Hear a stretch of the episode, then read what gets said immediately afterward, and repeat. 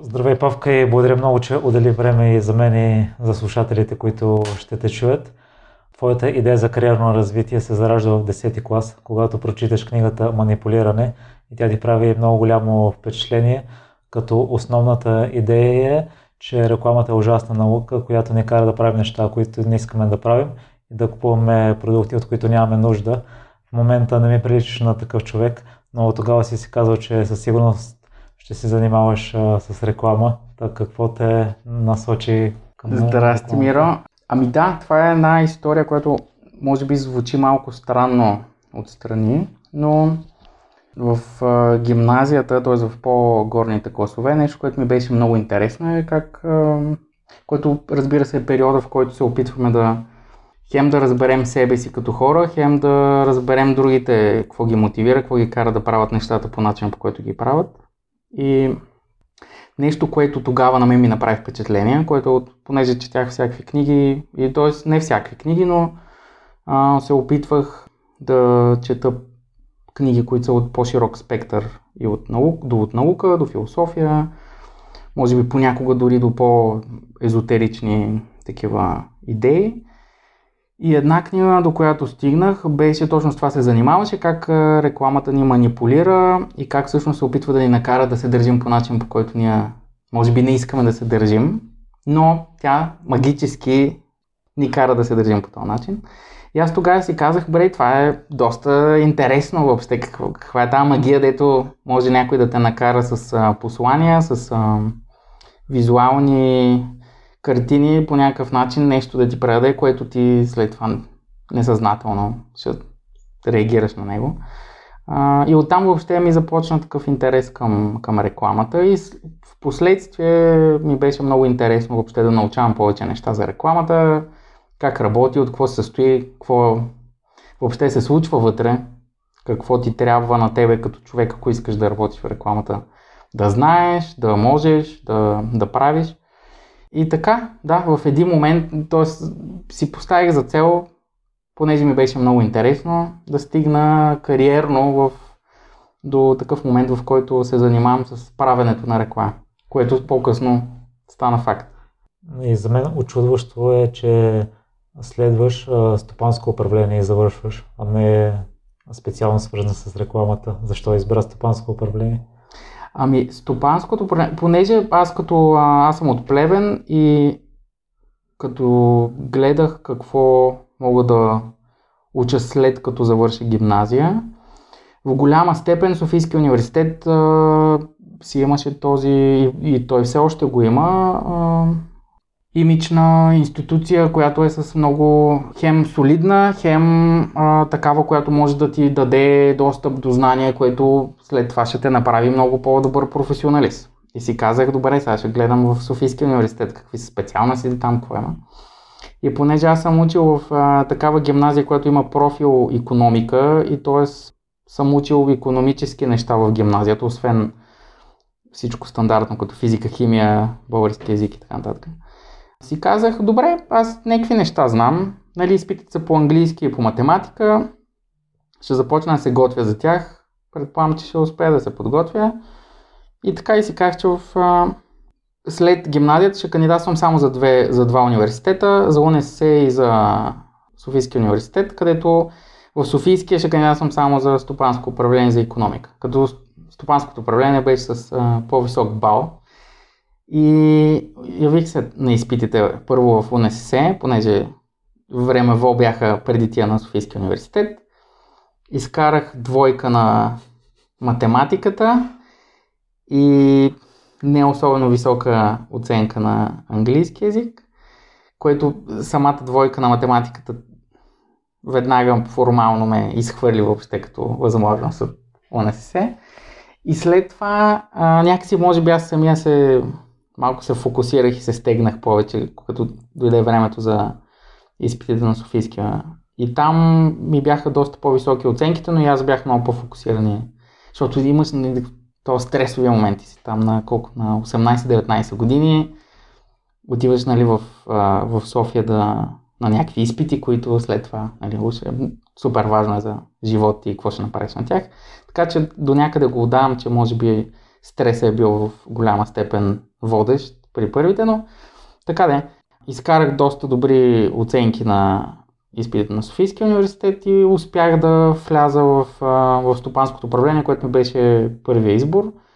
Директно да отговоря на това въпрос беше заради това, че формално нареченото стопанско управление всъщност означава менеджмент, което в момента общо го наричаме менеджмент на, на бизнес, т.е.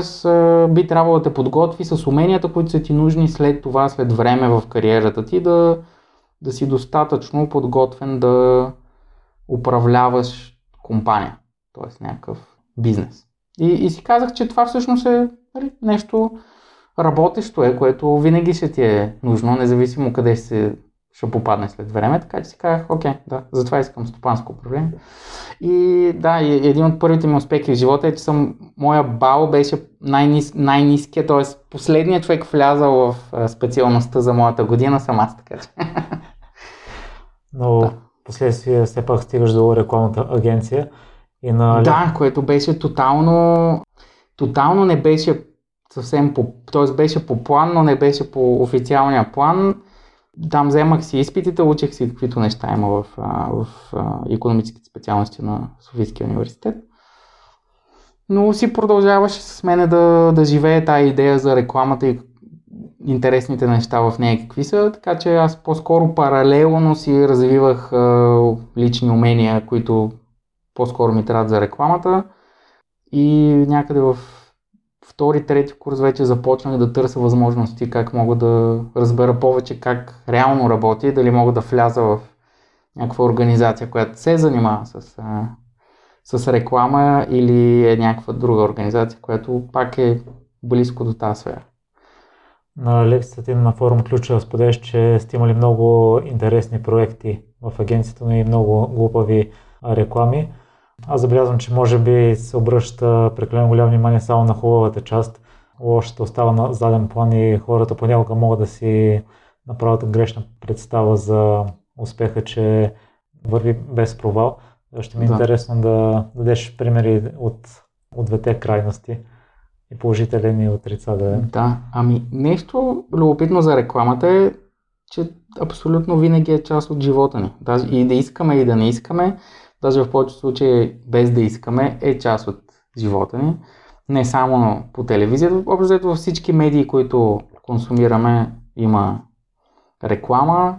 Тя е причината въобще да ги има тия медии, което трябва да ни е много ясно, че колкото и да е дразнещо понякога, рекламата е единствената причина да има по-голяма част от медиите, защото те се издържат по този начин. Оттам нататък хората, които правят рекламата, те са в голяма степен отговорни за това по какъв начин ти предлагат продукти, които трябва да ти продадат, защото рекламата в основата си е това продаване на продукти на услуги.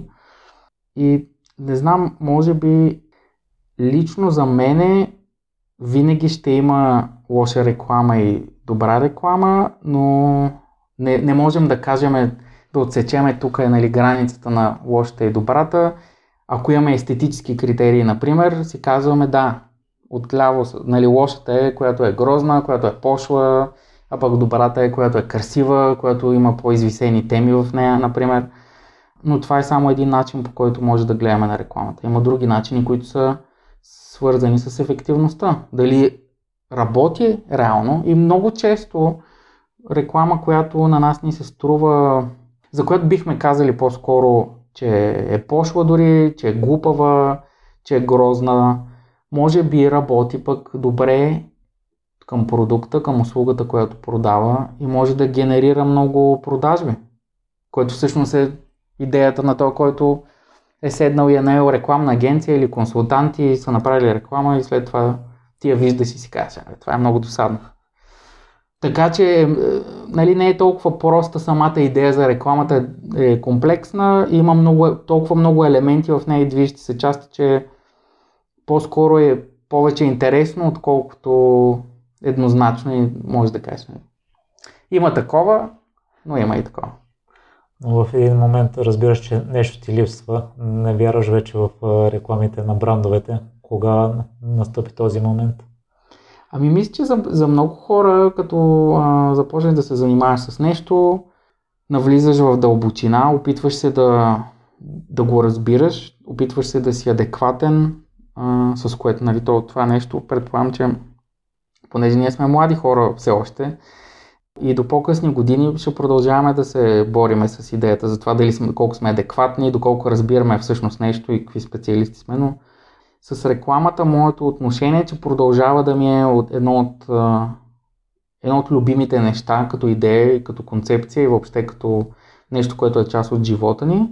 Аз лично за себе си в един момент а, имах повече стрес, повече твърде много неща, които не толкова ми даваха някакво щастие и не се чувствах, че повече имам нещо за себе си, отколкото че трябва да изпълнявам задачи. И си казах, понеже бяхме стартирали съвсем страничен проект с приятели, и си казах, може би има някакъв смисъл да видят дали има въобще смисъл в това да, да тръгна да правя нещо друго и да обърна повече внимание на нещо, което ми дава повече енергия и повече щастие, отколкото това да хода всеки ден в работата, която имах към този момент. Страничният проект, за който говориш, предполагам, че е Time Hero. Точно така, да. Откъде произлиза любовта ти към доброволчеството, тъй като прочетох, че сте се събирали с основателите след работа и сте обсъждали различни идеи за доброволчество, просто като хоби? Ами да, мисля, че понеже доброволчеството по странен начин, подобно на рекламата, не е нещо, за което мислим всеки ден, но имаме, но имаме привличане към него като, като концепция. Както в рекламата нали, се събират и изкуство, и комуникации, и въобще писане, а, има много и музика, има нали, много неща, които се събират на едно място, за да се създаде някаква финална, някаква финална идея. Така и при доброволчеството е нещо, което всеки от нас има вътрешно щение, вътрешно желание нещо да, да помогне, да подкрепи някаква кауза, която понякога знаеме каква е, защото ни е близка до сърцето. Друг път просто случайно намираш информация и си кажеш, бих искал да помогна на тия хора. И нали, то повече идва и от този наш вътрешен, вътрешното ни търсене да, да споделяме неща с с други хора и да им помагаме, понеже ние също очакваме, че някой ще ни помогне. И някакси доброволчеството, аз го виждам, че по странен начин е свързано с рекламата, но е нещо, което е любопитно въобще като идеи как се случва. И така си говорихме с приятели за това, защо в България, нали, за най-елементарното. Казваш си, нали, имаш стандартен общо взето живот, в който ти имаш работа, от която изкарваш пари и оттам нататък имаш семейство, имаш приятели, които запълват останалата част от времето ти. Но много често въобще в целият ти ден, в, в целият ти живот има и, нали, чуваш за някакви каузи, как си, бе, тук, нали, някакви хора имат нужда от помощ, аз по какъв начин мога да им помогна. И обикновено от а, телевизията и от рекламата до нас стигат а, такива апели, които са свързани с дай пари, помогни на някого, като дариш еди колко си пари, което е нали, бързо, веднага мога да помогна и това е жестоко и трябва да продължава и е много важно въобще за нас като, като общество да, ако имаме възможност, да помагаме с пари на различни каузи и на хора, които нямат същите възможности, които ние може би имаме. Обаче също времено, ако си кажеш, абе, аз всъщност мога да помогна и по друг начин, който също е ценен. Той не е просто пари, но имам време, което това време то намалява само. Няма се увеличи. Въпреки, че до някакъв момент в живота си си мислим, че ще се увеличи. Но искаме да всъщност да сме такива с ръцете вътре в някаква помощ и си кажеш, чакай сега да видя в интернет, нали, отварям Google и си казвам, искам да разбера какво мога да направя, което на няколко ще помогне, защото не само, че може би нямам пари в момента, но и понякога просто си кажеш, бе, не, аз мога всъщност много повече да направя, защото трябва само пари да дам, дай да отида да направя нещо за някого или да му дам съвет или аз съм професионалист, който има, нали, всеки ден работи по сложни проблеми, които други компании или потребители плащат пари за тях. Що да не си дам професионалните умения на някого без пари, което също е много ценно. Като, например, адвокатите, които, а, нали, той има там а, някакви юридически ограничения за това, че юристите не могат да, без пари да предлагат работа, но в а, световен контекст а, юридическата подкрепа е много скъпа, винаги се плаща много на високи цени, но също така има много юристи, които проболно помагат на, на различни каузи, на организации, които не могат да си платят стандартната цена, а пък също им трябва подкрепа. И така, ние тогава нали, си говорихме за различни такива казуси, за това, че хората са полезни по много начини, които са отвъд традиционното да дара пари по някакъв начин там с СМС или да правят по банкова сметка.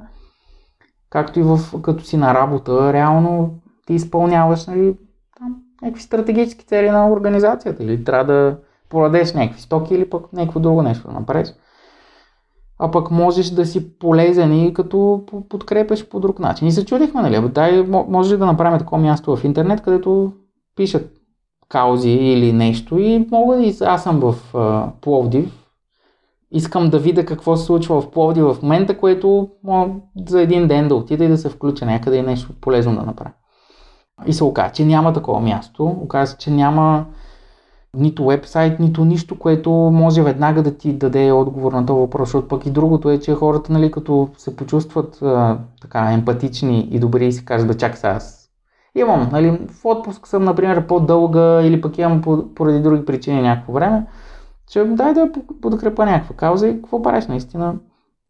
Пак казвам, влизаш в Google, пишеш там кауза или нещо в Плодив и нали, трябва да ти излезе някакъв отговор, виж първите 3-4 неща, които ти изплюва браузъра. И ние се опитахме да направим първ, този отговор, който ти трябва. И така, и, и Time Hero всъщност е, е това нещо. Е като ти трябва каузи еди къде си, в България да ти излязат някакви отговори, които ти си кажеш, да, всъщност е, това са доста интересни неща, които могат да се включа, мога да отида да си дам времето това, което учвам от теб, и аз може би съм останал със същото впечатление, че българите са много отворени да помагат, било то финансово или с време, но прочетох, че сме на последно място от, към култура на доброволчество. На какво го отдаваш? Ами по-скоро, че да, самата, т.е. като казваме култура, това, което имаме предвид е общата ни настройка като хора в обществото да сме доброволци което нали, доброволци не е в смисъла на това, че винаги трябва да го мислиш през тази дума, защото тя първо, че има много букви в нея, второ не е нещо, което веднага ти идва нали, на тебе вътрешно, което ти напира, искам да помогна на еди какви си, за еди какво си. Не, не, не, не го минаваш ментално през тази идея за думата доброволчество. Но и като, като система в нашето общество, доброволчеството все още не е нещо, което е формално част от... По начина по който това да отидеш в университет, по начина по който мислиш, че ти трябва да си през живота си да, да си повишаваш професионалната квалификация, а, по начина по който си мислиш, че кариерата ти нали, трябва да е прекарвам там 5-6 години на една позиция, след това някакси трябва да, да кача нивото или пък да стана по-виш или нещо подобно. Нали? Имаме такива конструкции, по кои, през които мислиме всеки един за останалите и за себе си в едно общество. И има общества, в които доброволчеството като идея, като концепция е по-вътре в цялото нещо. И, например, има общества, които от, от десетки години за тях е това, че ти си успешен човек в а, местната, там локална общност или в по-голяма професионална общност, е свързано и с това колко връщаш обратно. Дали ще е през дарения, дали ще е през доброволческа дейност, която вършиш. И в този смисъл, това за което ти говориш, е в, в тази посока, че в България все още е кипи, расте и се развива тая идея за доброволчеството като нещо, което всъщност е важно за нас като хора, които са участници в общото пространство в което сме. По какъв начин смяташ, че в момента може тя да се доразвие, освен вашата организация? Ами като, да, като, като първо, като повече хора търсят каузи и, и ги подкрепят, което разбира се, нещо, например, което е интересно за, за начин по който ние сме конструирали Time Heroes и начин по който Time Heroes говори въобще и се опитва да, да предложи идеята за доброволчески каузи, е, че няма този елемент на, на вина. Тоест никой не ти казва, ти трябва да дадеш 4 часа на някаква кауза. Или ако не ги дадеш, значи не си хубав човек, ти си от глупавите, от лошите, нали.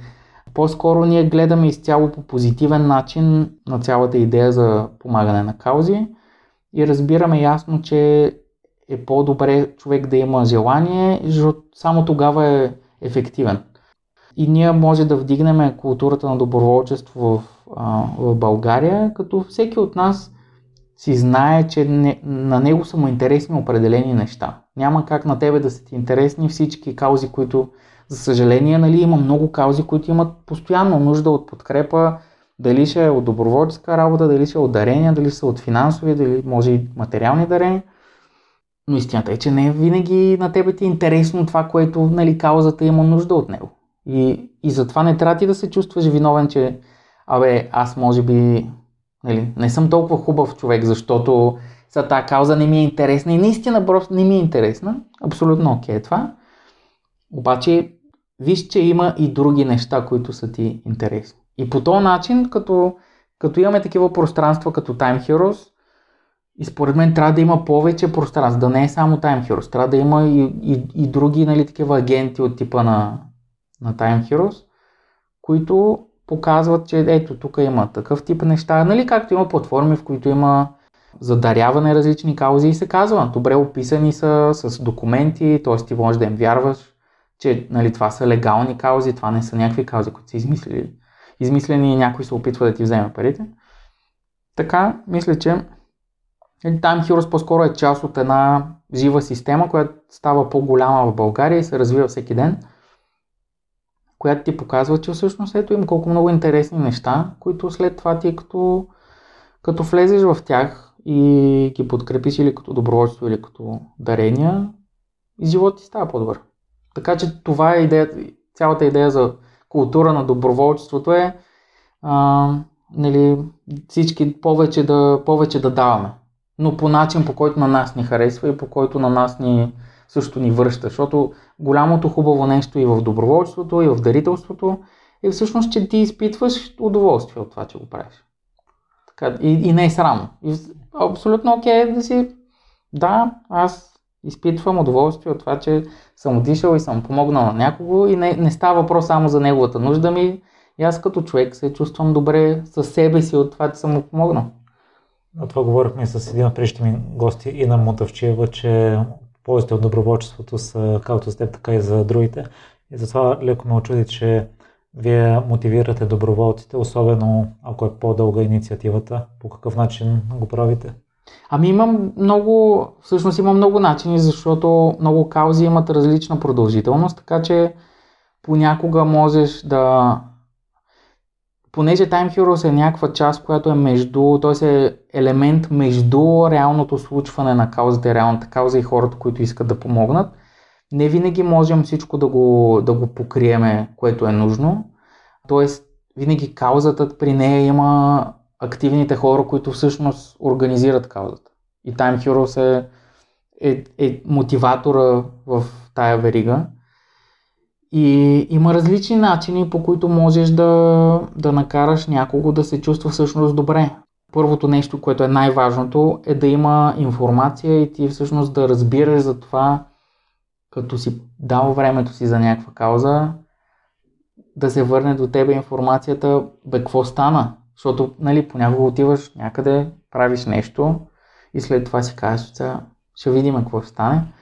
И и понеже организаторите са много, на каузите са много вътре в тях и те мислят, абе ние тук трябва нали, да, да направим това и това, да помогнем на тия и на тия хора.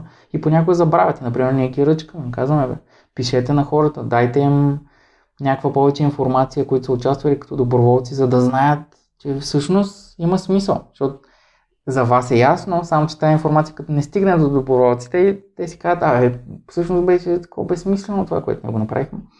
Така че ги ръчкаме, ходиме, работиме с журналисти, работиме с медии, работиме с хора, които снимат и, или правят фотографии и се опитваме всъщност да, да покриваме някаква част от, от този проблем, който е повече информация да има и да е по-публично и да, да става ясно на всички, че ето тази кауза е, нали, случила се, имало е хора там, ето тия хора са направили това, самите хора, които са участвали. Си казват, да, ето, има го на снимки, има го на видео, разказваме истории, имаме интервюта с хора и, и всички някакси си виждат, да, да, окей, това е прозрачно, нали? няма нещо скрито. Ако някой каже, бе, всъщност ти еди какво си и ти имаш след това да покажеш информация, че ето ти, всичко е хубаво. Сега ще те върна отново на теб. Първите 2-3 години си съчетавал времето си в Time Hero с работата в рекламната агенция, но през 2015 решаваш да се отдадеш изцяло на Time Heroes. Какво да. стана тогава? Значи аз се занимавам с реклама от 2008 някъде, когато започнах да правя стажове и си намерих след това работа, която беше свързана с продаване на реклама. И работех първо в голямо издателство българско, което се занимава с IT. След това отидох в економедия, където са капитал и дневник и започнах да продавам реклама за двете издания.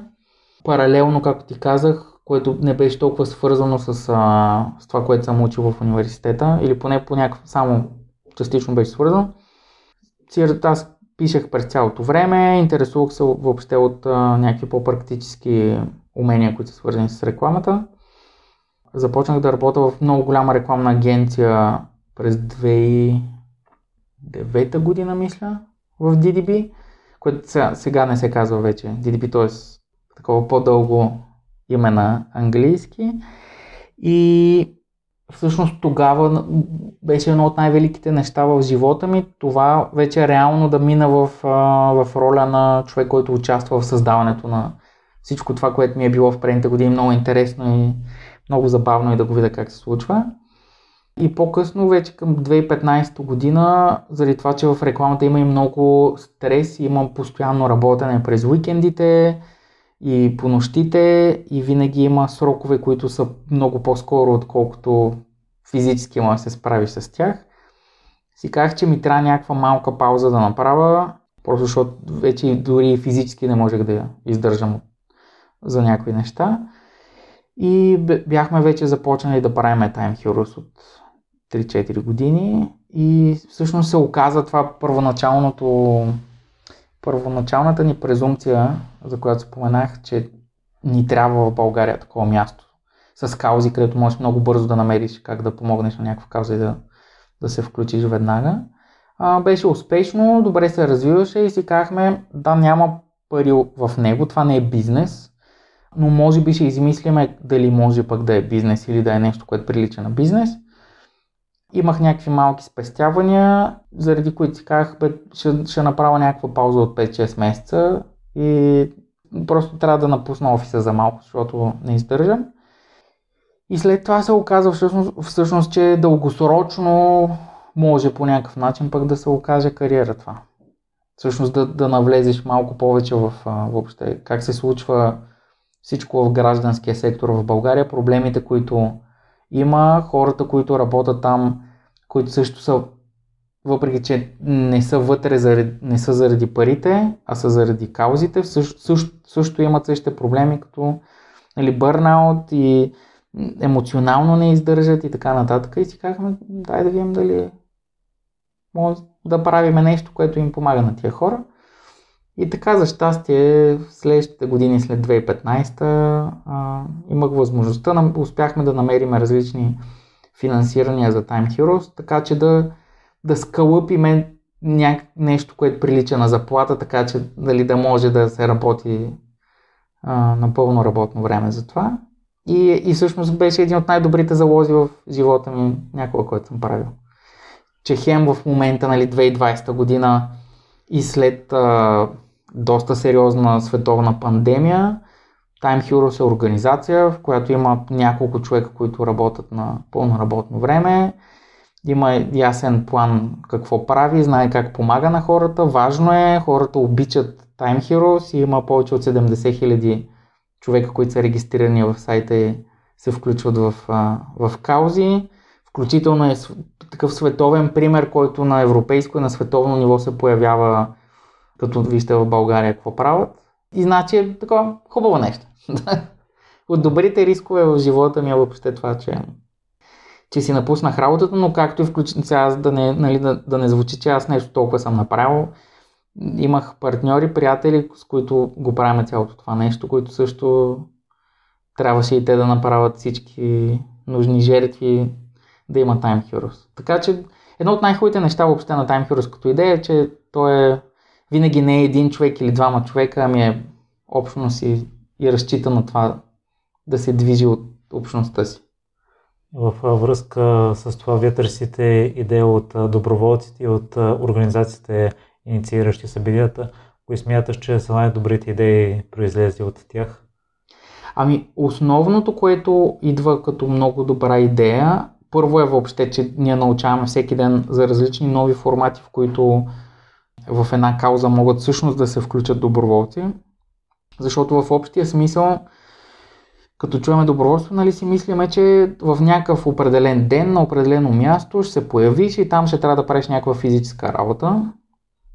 Но научаваме, че всъщност гражданското общество, т.е. всичко, което е, е конструкцията на, на това да имаме и институции, да имаме и нали, хора, които се занимават с хората, които са по-малко привилегировани в едно общество, а, с хората, които имат нужда в едно общество. Те имат нужда от същите умения и качества, които един бизнес, например, би имал нужда. И ние постоянно научаваме за, но понеже имам все повече и повече умни и креативни хора, които започват да се занимават с каузи и се опитват да решат проблемите на една кауза по нов начин. Всъщност се учиме супер много на това какво може да е въобще думата доброволчество. Че не е, нали, не, не е нужно винаги да е нещо много формално, където нали, отивам, правя нещо и си тръгвам. Може да е по-дългосрочен проект, може да е нещо, което правиш в през уикендите и на което му отделяш само професионалните си умения и, например, ти правиш някакъв стратегически документ за някаква организация, което всъщност дългосрочно, да, краткосрочно няма никаква работа да извърши, защото няма веднага да реши някакви проблеми, но след 3 години може да се окаже т.е. този доброволец, който е направил стратегия за някаква организация, която се занимава с каузи, например, че може след 3 години всъщност да, да си кажат хората, да всъщност този човек заради това, че го направи това и ние го следвахме, защото му вярвахме. Организацията нали, е много по-голяма, може сама да се финансира, има много подкрепа от хора и помагаме на много повече хора. Така че едно от първите неща е това, че научаваме постоянно въобще нов, нов начин на мислене, заради това, че с доброволци се занимават повече хора, които не го мислят като нещо формално, ми просто е такава хрумка, бе, аз искам да помогна на някаква кауза и сега ще мисля как мога да измисля нещо ново. Така че това е много важно. А, въобще целият сайт на Time Heroes, а, който в момента е втората или третата версия на сайта, имаме нова, по която работим, която е изцяло информирана от, от фидбека на, на хора, които са доброволци и на организатори на каузи. Това също е за Time Heroes много голямо нещо, като, като как всъщност продукта, формално наречен, или онлайн платформата е в голяма степен създадена от идеите на, на хората, т.е. те ни казват. Абе, трани Например, преди няколко години имахме фидбек от, от организации, които събират доброволци ни казаха, нали, ние имаме нужда от добър начин, по който да комуникираме с, с хората, и ние поня... преди имахме нали, по-простена такава формуляр, през който ти се записваш и след това те ти пишат от организаторите, но организаторите ни казаха, бе, трябва да виждаме списък, в който виждаме хората и искаме да, например, да, може, да мога да кажа, ето този човек е участвал наистина, защото има и хора, които, например, се записват за някаква кауза и след това не се появят. Което трябва да сме честни, че това се случва и е нещо нормално, както всяко друго нещо. Винаги има хора, нали, които не се появяват, които не ти казват, че няма се появят и то тогава става още по-голям проблем. Така че всичко ние се опитваме да развиваме, например, такива чисто като технологичен продукт, който могат организаторите в него да кажат, ето за този конкретен човек, който се е записал, нямаме, нали, той не се появява след това, то човек се запише за някоя друга кауза и там също организатор каза ми, той се записва, обаче също не се появи и в един момент системата ти казва, то човек трябва да му спреме достъпа до записване, защото очевидно го прави поради някаква друга причина, някаква друга мотивация има, която обаче не върши работа към общата идея, която е все пак да се подкрепят каузи. А, и, например, това идва само от, нали, от фидбек, от идеи на, на организатори ние измисляме как да го интегрираме ефективно за тях като, като функция вътре. Коя е твоята най-добра идея, свързана с Time Heroes Павка? О, ми не знам, това, това е много... Аз понеже отскоро не съм, не съм ефективно... Минах в, в борда, в настоятелството на организацията, поне се занимавам и с други неща и нямам толкова време, т.е. не мога постоянно да се занимавам като пълен работен ден с Time Heroes. А, имаме, имаме нов директор, имаме нов човек, който води екипа и дейностите ни, но аз докато бях на тази позиция доскоро, винаги нашата философия, моята философия е била не толкова да се опитваме да има един човек, който казва ще стане по този начин, а да има форма на контролирано обсъждане, в която целият екип, който той винаги е бил сравнително малък на Time Heroes, в който се има по-скоро ти като менеджер, като лидер на екипа, твоята работа е да, да създадеш добро пространство, в което могат да се споделят идеи, да се обсъждат идеи. И когато трябва да решим някакъв, а, някакъв проблем, да, може някой да даде водещата идея, по, спрямо която се конструират останалите неща като решения, но, но винаги е, е взаимно и се обсъжда и има многопластово на всяко решение, на всяка идея. В, в този смисъл ще е много грешно да кажа, че съм много горд от конкретна моя идея, защото дори да е била много моя идея, има в нея много добавено от другите хора в екипа и нито е честно, нито въобще е правилно да кажа, че тази идея, нали, аз съм я дал е моите си идеи е това. Винаги са просто философията на Time Heroes е такава, вътре, като управление на екипа въобще и на как работят хората вътре в, в групата е че да, ще получиш а, бравото и, и ще се знае, че това е твоята идея, но, но тя като из, докато излезе и изминава път на растеж, в който има идеите на другите хора и са подобренията на другите хора. Така че всяка идея де-факто е на, на целия екип, не само на един човек. По край работата си в Time Heroes си научил по какъв начин се управляват хора и организации и са най-големите уроци, които би ни споделил да, всъщност за мен най- най-голямата школа в живота ми въобще е менеджерска. Не беше нито, нито ученето в университета, което беше 100% по дизайн за това как да си менеджер, а, нито нещо след това, за което съм получавал заплата. Всъщност най-голямото учене го направих от Time Heroes. Това, което мога да споделя като като добри уроци, са, че всяка организация има, което е най, такова, най-гадното и страшно клише, което за никой не е, който не е бил на позицията на менеджер, не може да го разбере, е идеята за това, че всяка организация, всеки екип има ценностна система. Тоест, че всяка организация, тя не е човек, но всяка организация се държи като човек и в голяма степен екипа определя какъв човек е тая организация и някакси амалгама от личностните характеристики на хората, които работят в нея. И аз нещо, което научих е, че всеки един лидер или менеджер или въобще човек, който управлява екип, трябва да, трябва да е наясно с как, докъде са споделените ценности, не само да разбира какви са специфичните качества на на хората в неговия екип, но също така да има идея за това какво е споделено. Къде се разбират хората и кои неща наистина ценностно са нещата, които тя ги правят по-близки и ги карат да работят това, което работят. Защото след това ценностите са нещо, което се появява в продуктите, в услугите, които правиш, въобще във всичко, което излиза от организацията. А, и е много важно да мислиш за това. На базата на какви ценности е построен твоя екип и твоята организация.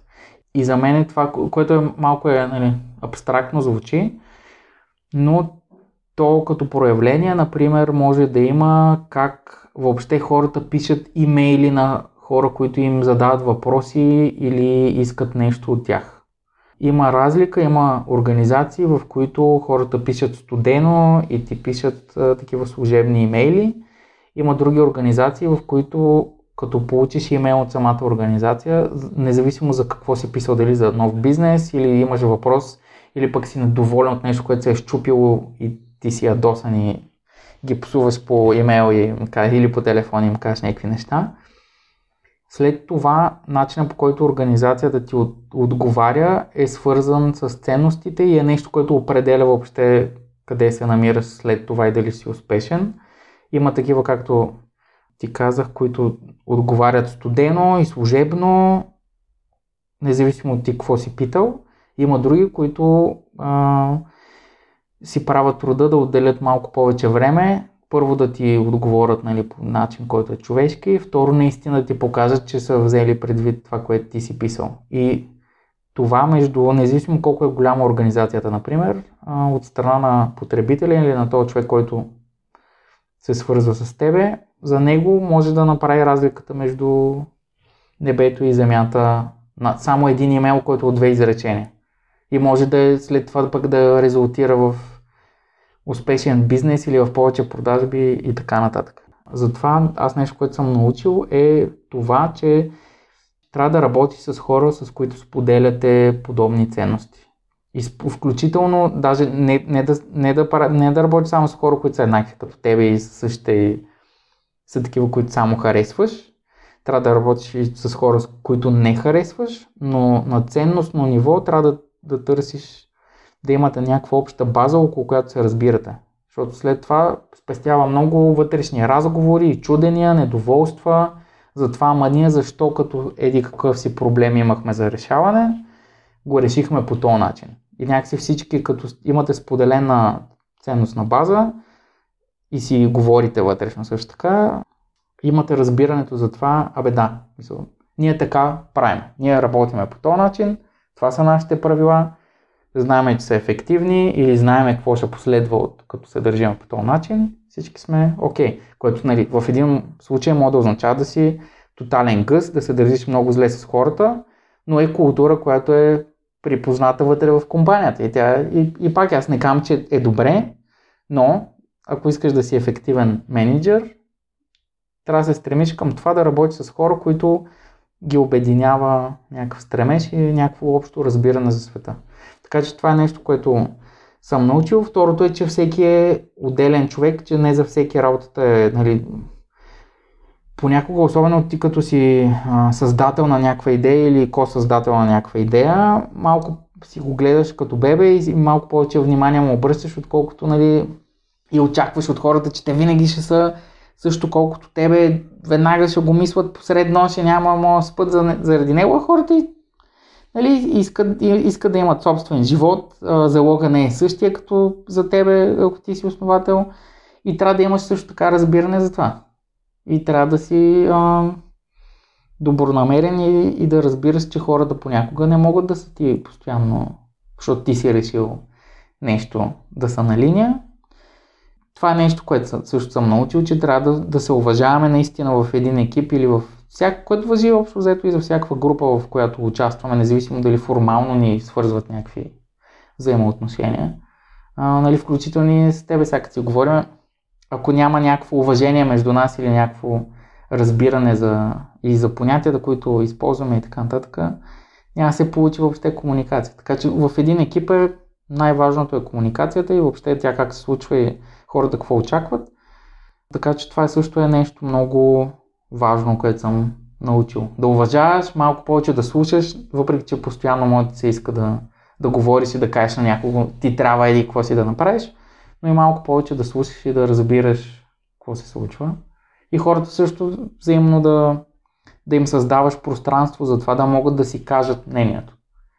Не е задължително, че ти но, но пък и нещо трето, което съм научил е, че това, че създаваш това пространство и някой има мнение, не означава задължително, че трябва да си съгласен с него или че трябва да го приемаш. Обикновенно, ако когато вземаш решения, които са свързани с а, развитие на организации, с бизнес, с а, такива решения, които след това ще имат последствия в економическия и какъвто и да е живот, винаги има някой, който носи отговорност.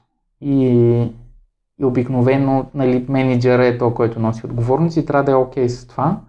И да, трябва да дава възможност за, за диалог, но също така края на деня той е той, който ще носи отговорността и трябва да има разбирането за това, че някой че е дал някакво мнение, не означава, че това мнение задължително е правилно, просто защото е дадено.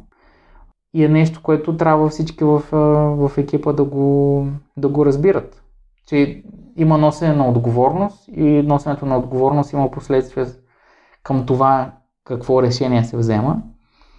И мисля, че нещо, което ние някакси продължаваме тук в, в България да си го развиваме, за да те върна към, не си ме питал, към въпроса за културата, но ми се струва, че някакси има, има почва за това нещо и, и, и някакси се, хубаво се развива, е, че хората трябва, имат правото на индивидуална отговорност, имат правото на индивидуално мнение. И трябва да сме по... Ние българите трябва да сме малко по да се налагаме, т.е. Да, да вярваме в собствения си глас и да вярваме в това, че може да кажем нещо, което на първо ниво, което е нали, много важно е по време на избори, че има, да, в общата маса, нали, дали твой глас точно ще е то, който нещо ще го промени, най-вероятно няма да е, само че той има много повече импликации това, че ти имаш, че си взел решение и че, и че имаш мнение за нещо, така че трябва да си вярваме малко повече и на, на гласовете и на, на силата, която имаме като мнение и да се, да се опитваме, освен това нещо, да си го вярваме. Второто е да, да се информираме повече и да търсиме повече информация и някакси да, да знаеме за каква е плътността на нашето мнение. Тоест не само да го имаме, което е хубаво, но и то да е аргументирано и да знаеме защо имаме някакво мнение. И аз мисля, че това е нещо, което малко така ни липсва до някъде, въпреки че генерализациите нали, са отвратителни и са грешни, но все пак може, мога, мога да си позволя да направя тази генерализация за, за България, че и, и ще го свържа даже с, с нещо от, от училище, което за всички е безкрайно познато до болка. И то е с това, че винаги чакаш да те изпитат и винаги се криеш да те изпитат и когато те изпитват, някой те кара да, да повтаряш нещо, което трябва да си научил. Което има други системи, много успешни в други нали, държави, в други култури, където не е обърнато по този начин, че винаги има някакъв лош там човек отпред, който ти казва, а ти ще трябва да ми отговориш на този въпрос, ти трябва да ми отговориш на този въпрос. Ами, че точно времето, в което има млади хора, които трябва да се научат въобще как работи света, трябва да им се даде възможност да разберат какво е, защо тяхното мнение е каквото би било. И затова не е само ти повтори на това мнението и ти повтори на това, какво си прочел на, на това мнението в учебника ми. Нека да разговаряме по въпроса на еди. Сега разбира се има някакви неща там от географията, от физиката, които е по-добре да не, да, да не сядаме да спориме постоянно защо на, дали на Ньютон а, там а, законите са правилни. Очевидно е, че са правилни. По-скоро за останалите неща, самите ние като израстваме и, и, и то започва още от училище, е, трябва да се научим да, че имам първо, че сме важни, второ, че а, може да промениме нещо и трето, че трябва да все пак обаче да е аргументирано и да знаеме защо имаме някакво мнение. Аз също покрай работата си в Time Heroes получаваш и огромно признание. Според мен ти си един от 12-те човека от целия свят, избран от фундация Обама да прекара една година в Колумбийския университет. Какво смяташ, че те отдели от другите кандидатури, за да бъдеш един да. от тези 12? Ми ако трябва да съм честен, нямам никаква представа. И до, и до момента се опитвам да разбера какво може да е това нещо. Мисля, че в голяма степен е е работата на всички хора, с които заедно сме правили Time Heroes и въобще участват в, в това, което прави Time Heroes. От друга страна е моя профил като човек, който очевидно се опитва да, да търси отговори на различни въпроси и не, се, не седи в, а, в една лента.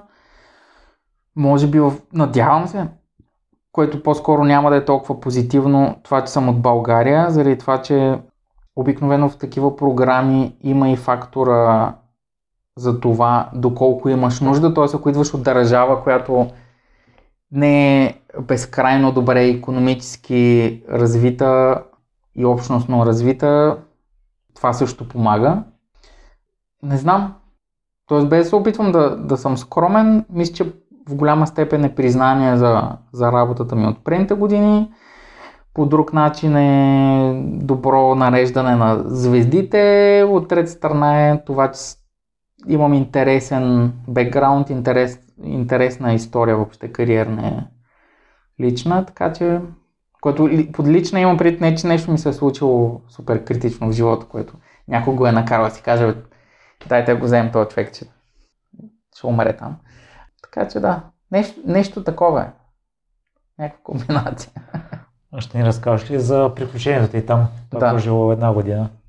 Да, значи това е след като президента Обама му свършва втория президентски мандат, се впуска в по-скоро в работа, която не е стандартната за един бивш президент на Америка, която е да, е много, да стане много високо ниво или публичен, как се казва, публик спикър, човек, който изнася само лекции, които са много високо платени и, и струват по половин милион, за да излезе някъде да говори 30 минути, което просто е нали, абсолютно кариера. Може доста пари първо да направиш, второ се чувстваш добре. Другото е да, да станеш на много високо ниво консултант по проекти, заради това, че си, а, които са нали, свързани с всичко, с национална сигурност, с други не, с нови бизнеси и така нататък. Заради това, че ти си много свързан като президент и познаваш много хора, а, имаш знания, имаш много вътрешна информация за много неща как работят. А, по-скоро при президента Обама там има много силно търсене на самия човек какво прави всъщност за, за света и за, за хората, които не са неговото семейство. И той създава заедно с а, жена си Мишел Обама фундацията Обама, която в голяма степен се занимава с това да помага в целия свят на различни каузи и особено на хора, които се занимават с каузи, да станат по-известни, да научат нови неща, да придобият нови умения, които могат на тях да им помогнат за това те на локално ниво в собствената си държава да са по-ефективни и всъщност да има полза за самата държава. И затова казвам, че просто там е малко по-различен, такъв нетипичен президентски случай, в който човек си казва, не няма да прекарам останалите там 20-30 години от живота си в това да максимално да взема всичко, което мога да взема, като, нали, които са с много такива лесни неща, като просто да говоря по събития и да ми плащат безумни пари, които никой от нас сигурно няма да изкара никой в живота си. Ами по-скоро дали мога да направя нещо за това хората да са по-добри някакси, да имам. Колкото и глупаво да звучи, такъв малко по-добър свят. А, и те, едно от нещата, които прави тази фундация на, на президента Обама е да, да помага на хора, които се занимават с граждански институции, с а, доброволство, въобще с, а, с такива некомерциални проекти по целия свят, а, да, ги, да им представи м, възможност да учат в някакви институции, които ти не можеш да стъпиш в тях. Защото, честно казвам, нали, аз имах възможността в първата година и това е нещо, което, в което нали, аз ти казах малко по-рано, че не искам нали, да се поставям нещо пред хората, с които съм работил и, и да си казвам, аз съм направил, нали, аз, аз, аз нещо, другите нищо не са направили. Но конкретно за това чувствам, чувствам гордост заради това, че нали, съм един от първите 12 човека, които в а, първата година, в който правя тая програма, за която ти говори, имаме човек от България, това съм аз, защото от Европа има само двама човека първата година, един от Франция и един от България.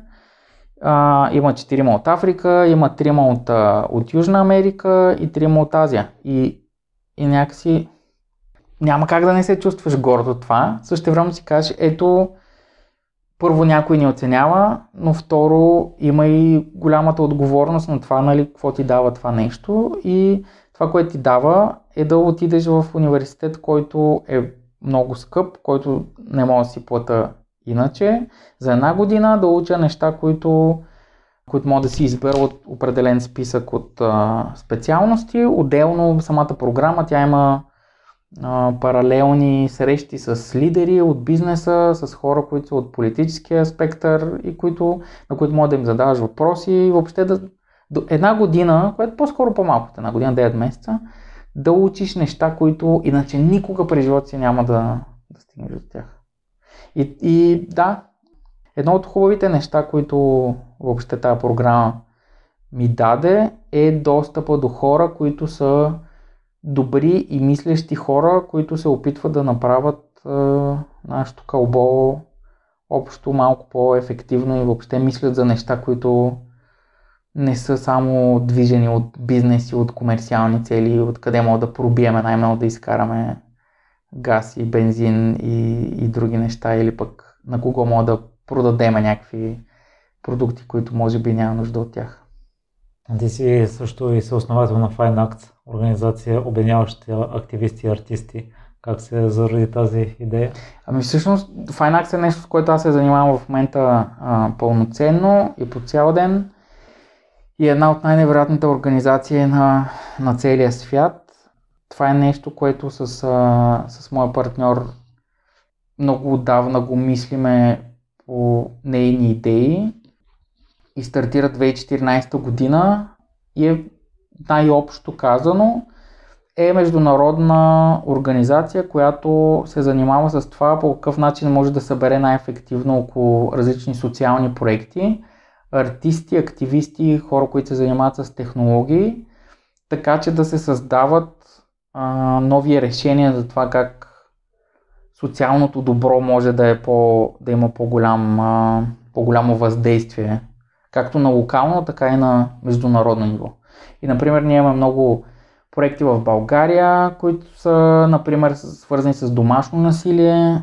Преди време правихме с един барабанист, български, по негова идея гениална, гениална бих казал, инсталация, арт-инсталация, която а, беше свързана с едно убийство, което се случи в, а, в София, където една жена беше убита в, в квартал в София, след като съседите 50 минути са слушали как я бие партньора а, но никой нищо не е направил. След това, съответно, за съжаление била убита. И по идея на, на, на този барабанист, той направи една инсталация, която е барабани, на които успяхме да наемам апартамента под този, в който беше убита жената. Инсталирахме ги там и той започна да свири а, в същия час, по което време се е случило самото убийство. Много шумно на барабаните и ние снимахме и се опитвахме да всъщност да докажем тезата, че ако някой вика за помощ, никой няма да му дойде на помощ. Обаче, ако някой вдига шум с музика, веднага някой ще реагира. И за минута и 50 секунди дойде с първия съсед, който позвъня, за да се скара за шума. Буквално в същата малка общност, в същия блок и в същия вход, където жена е викала 50 минути за помощ и никой нищо не е направил. И след това, за съжаление, е била убита. Така че, например, това просто го кам като пример за неща, които правим. След това ние направихме заедно с този барабанис инсталация в, в галерия, където хората всъщност не знаеха къде влизат и имаше инсталирани барабаните, само че те имаха едни дигитални такива допълнения, които а, като седнеш на барабаните и започнеш да ги удреш, а, всъщност се чуват писъци на истински жени, които са жертви на домашно насилие като удариш който и да е от инструментите в комплекта барабани. И това просто е пример и в момента работиме по много голям проект с, а, по климатичните промени в целия свят. В 10 града правиме публични инсталации с артисти и идеята на Fine Arts е, че изкуството може да е много повече от това нещо да си го сложиш на стената, въпреки че е прекрасно и е гениално и е нали, ти в една картина може, например, да вкараш толкова много или в една скулптура или дори в танц, в перформанс може да вкараш толкова много идеи, въобще и философия и всичко. Но също така изкуството има не само задължението, но и някакси потенциала да пресъздава не само абстрактни идеи, но и да променя начина по който хората мислят или могат да реагират по социални теми. И всъщност Fine Act се опитва да на глобално ниво да създава изкуство, което те кара да мислиш за социалните теми, не е просто за украса или за, за малко загледане в галерия. И по-скоро е споделено е в публични пространства или се случва в изцяло дигитални пространства, но е такова, което те насочва към социални теми, които имат нужда от адресиране. И къде слушателите могат да се свържат с теб, с Time Heroes или с MindUp? Time Heroes абсолютно всеки ден, на, а, даже ако, ако някой от България а, влезе и а, напише доброволчество в Google, най-вероятно Time Heroes ще е първия резултат. Но Time Heroes, което знам, че е на английски, но винаги идеята ни е била да по-скоро да, да сме смели и да, и да, да си кажем, това, че сме българи, не трябва да е, нали, да е на кирилица и да е такова. Искаме на всички, че е само българско и всичко в Time Heroes е само за България и всички каузи са само в България, но трябва да има име, което говори, че нали, сме горди от това, че сме го направили, може някой да влезе от чужбина, да може да го потърси и да види, а в България, нали? И, и, и нали, сега ти не ползваш кирилица в, в Англия, например, или в Сингапур. Но Time Heroes, както там граматически правилно се изписва, .org е сайта на Time Heroes. Fine Arts, което също е просто игра с Fine Arts и с активизъм и затова се казва Fine Arts. Uh, finearts.co без мъто накрая. Също е сайта на, на Fine Arts и може да се видят всички интересни неща, които правим. На Time Heroes най-важното е, че което е абсолютно не е свързано с мен и няма нужда някой да, да ме търси мене там, но са най, всички най-интересни и случващи се в момента активни каузи в България, които имат нужда от подкрепа, която понякога е от 5 минути, друг път е от 2 дена, но са в цялата България каузите, които ти можеш да ги подкрепиш не с пари, ами с малко време или с понякога с някакво материално дарение. Например, около 15 септември има много каузи, които събират за, за деца от домове, за деца от по-бедни семейства, а, тетрадки, учебници, въобще маратонки, раници, неща, които нали, са им първа необходимост. Така че, да. В какво си се е провалил? О, аз в много неща се провалям всеки ден. Но нещо, например, което аз не го, не го подкрепям е, фил, е тази философия, която дойде преди време покрай стартъпите и въобще а, голямата и хубава енергия около стартъпите, с това, нали, че всеки трябва постоянно да се проваля и така нататък. Аз се провалям постоянно и в личните си отношения, и в професионалните си отношения с хора и идеи въобще. Обаче съм също така много разсъждавам върху това, върху какво се провалям и защо съм се провалил и се опитвам следващия път да съм по-добър. Така че аз знам, че ти искаш нещо да ти дам конкретен пример, с което съм се провалил. Мога ти кажа, например, съвсем сериозно, че с Time Hero сме се проваляли, например, за това, че аз имах идеята в един момент, за да подобриме на базата на фидбека нещата, които предлагаме чисто като функции към организаторите на каузи. Дали да ги подобриме и започнах да работя по проект как ще правим нов сайт, който ще има такива и такива функции. И реално се провалих в това да го, да го изкарам да е онлайн в момента. Тоест новата версия на, на Time Heroes я работиме от две години и половина и тя има много хубави неща в нея. А, даже има някои неща, които не така не си ги въведохме в настоящата версия. Но не можах аз да избутам заради това, че а, имаше твърде много намесени неща, нали, някакви работи с програмисти, с дизайнери, един ти казва едно, друг ти казва друго и ти се опитваш хем да си разбираш, хем да вземаш правилни решения и някакси не успях да добутам това да, да има нов сайт в момента. Който на, на, на мен е лично такова ми. Малко още ми седи като провал.